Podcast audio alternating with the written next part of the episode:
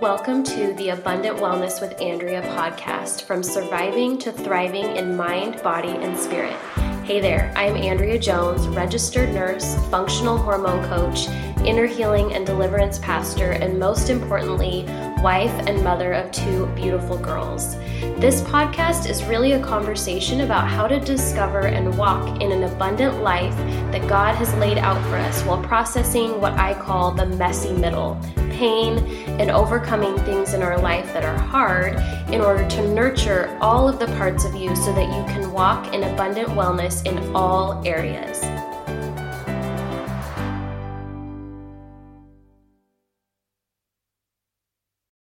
Hello, everybody. Welcome to another episode. I'm really actually excited to share with you today a topic that I have been mulling over personally for probably the last month or so. Um, and I wanted to share it with you because I think that if more people understood this, we would understand how to empathetically connect with other people who are walking through hard things. Um, we would be able to show ourselves some self compassion and also be able to navigate a little bit easier the difficulties that come when you know when poop hits the fan essentially in our lives and so today's episode is all about developing emotional and spiritual resilience. And I don't know about you, but when I hear that word, when I heard hear the word resilience, my automatic thought is like pull yourself up by the bootstraps and, you know, get yourself together and like push through and power through and like work your way through it. And there is an element of truth to that in that resilience really is built only in difficulty. But I think what we have to kind of look at what our needs are to actually develop healthy resiliency and not just poor um, survival coping mechanisms. And those things are very, very different things. When I look back over my healing journey, which, you know, that continues to evolve or change over time as I discover er- other areas that I want to grow or heal in, but when I look back at what really developed resilience in me, it was not the fact that I had to go through, you know, the death of my parents at a at a fairly young age, watching both of my parents die from cancer or miscarriages or narcissistic abuse recovery or any of that stuff. It wasn't just having to go through it and mustering my own strength through it. What actually developed a reserve of resilience in me, I personally believe, was actually um, having the experience of somebody being compassionate towards me um, as I was walking through those difficult things. And so I will never forget, you know, me coming in with all of my strong coping mechanisms and look at me, I've got it all together and I'm holding together just fine. That must mean I'm coping really well with all of this stuff. And my counselor just saying one phrase, that must be so incredibly painful. And I just, I just melted into a puddle of tears. And that was like the first time that I'd ever had anybody give me room to process what I was going through so that I wasn't just relying on these old dysfunctional coping mechanisms, but actually tapping into that compassion and that empathy that I needed to develop those resilient muscles. And I think sometimes as you know as humans as people um, we can lose that ability to number one, be compassionate with other people when they're walking through difficult things, but also offer that self compassion back to ourselves when we are developing, you know, or we're working through something that's really difficult. And I believe personally that some of this comes down to what our core beliefs are about pain, uh, what our core beliefs are about emotional expression, what our core beliefs are about having needs, all of those things will play a role in whether or not we're, we are willing to receive compassion and empathy from other people. Um, for example, we've had, you know, we have a daughter who has PANDAS. Um, I have a couple different episodes where I talk more specifically about our journey of recovering her from PANDAS. But we are just nearing the five year mark of her initial diagnosis and all of the treatment and therapies and all of the, the thousands and thousands and thousands of dollars that we've had to spend to recover her, this was not a, a sprint. This was a marathon. And we have to begin to look at healing as a marathon and not a sprint because that allows us to uh, pace ourselves, right? It allows us to make room for breaks. It allows us to stop looking at the finish line and look at what our goal is for moving through something that's extremely difficult. And I can say, you know, beyond a shadow of a doubt, there were, you know, there were multiple times in that healing journey where I just kind of face planted. It was like all of the energy, all of the emotional strength and capacity that I had to give was just gone. And there was no mustering up anything. It was just you hit these walls in the recovery process that you just can't break through.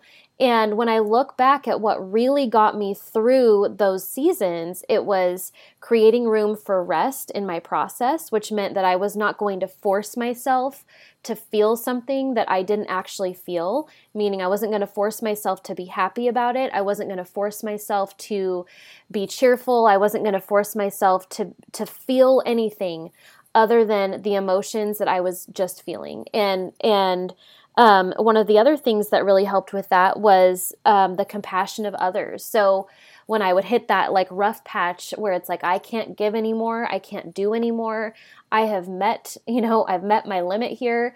And it was like they became walls that I could lean upon. And I could, it was just okay to just be where I was. Because here's the thing if our belief is that resilience means that we're strong all the time, if our belief is that resilience means that we never lose our flexibility or that we never hit a wall, um, we're going to burn ourselves out. Resilience requires different uh, nutrients, quote unquote, for lack of a better word. There are different nutrients that are required to develop nutrient resilience, and that is that kindness, that self compassion, the compassion of others, and rest. And when we don't allow ourselves to build in some of those resources, we will tap out of our reserves and it will end up in burnout and and emotional dysfunction. And I mean, if you think about it this way, like when your kid is learning how to walk, right? They're all excited, they're they're developing these muscles, and then all of a sudden they face plant, right? They run into something, they bonk their head, and it just becomes, you know, there's a tantrum, a meltdown, what have you, right? It's a very, uh, very frustrating experience for them.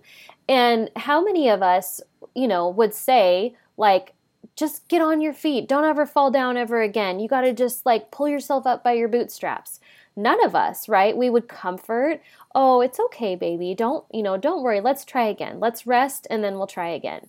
It's no different for us as adults who maybe are healing from emotional trauma or spiritual abuse or uh, you know just really painful seasons that you might have to walk through for us to need to develop reservoirs that we can pull from in those seasons and it's the the allowing or the creating of that reservoir um, that allows us to pull from that that then replenishes us right? And then we are resilient again. We're resilient enough to bounce back. Um, but it's not a time typically in those seasons to um, you know to muster your way through it with you know coping skills that just truly are not working, right? Like that could look like overworking for you, or it could look like zoning out on um, social media at the end of the night, or it could look like ignoring major problems and, um, you know, just completely shoving them under the rug. Those are all really unhealthy coping mechanisms but we we do them when we're at the point where we actually need to be able to tap into a reserve and i talked about this on a previous episode um, I can't remember the exact name of it, but I'll, I'll try to put it in the show notes.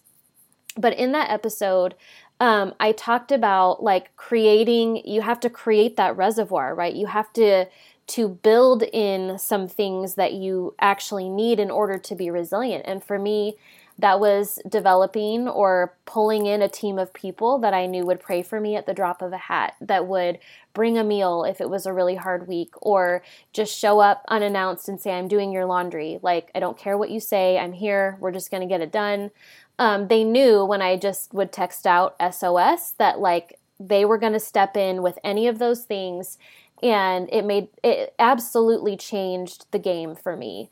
Um, it wasn't uh, by pushing through on my own. It wasn't by leaning into all of my own resources. It was actually by creating a reservoir um, so that I had something to pull from when I needed it. And so often when we're in like the pressure cooker season, right, where it feels like you're at, you know, the highest heat, the highest pressure, um, and there's just not a lot of uh, wiggle room, right? There's no nothing to breathe into. It just feels like tapped out, exhausted space. When we're in those seasons, the we have to make sure that we're able to identify our tendency to fight, fight, fight, flight, or freeze. And every single one of us has like uh, a preferred coping mechanism in that way. I know for me, my response is to fight. Um, and that means I'm going to try harder, I'm going to work harder, I'm going to push harder, I'm going to everything to max capacity, right? When really, what I need to do is kind of allow for some nervous system recalibration, create room for rest, um, lower the expectation that I have on myself and maybe the expectation that other people have on me. Maybe there's some co- communications that need to happen to say, hey, I'm not able to do this right now because I'm actually creating a reserve and there needs to be a reserve for me so that I can bounce back. And so I want to just kind of reframe even the idea of resilience and how we think about resilience because I think so many of us are like, you know what, I'm going to bounce back and it's going to be so fast and like I'm just going to get back on my feet. But really, that shouldn't be our goal um, because it creates performance and pressure for most people. Um, yes, I will bounce back as I learn how to nourish myself and create a reserve in my emotional and my spiritual health. And um, this is again just something I have been dialoguing and thinking through and praying through over the last couple of months as we've been walking out, you know, our daughter's healing journey, but also our own healing journey because um, raising a child with a chronic illness uh, presents a lot of challenges and um, none of us are exempt from that as special needs parents. That's that's just not something that uh, we can say, oh, that doesn't affect me. It absolutely does, and Sometimes it blindsides us even with how much it's impacting us. And so um, I hope that this conversation about developing emotional and spiritual resilience was beneficial to you. If you um, have any comments about this, please hop on over to my Instagram and leave a comment. Um, but I, I hope that this blesses you, and thank you so much for listening.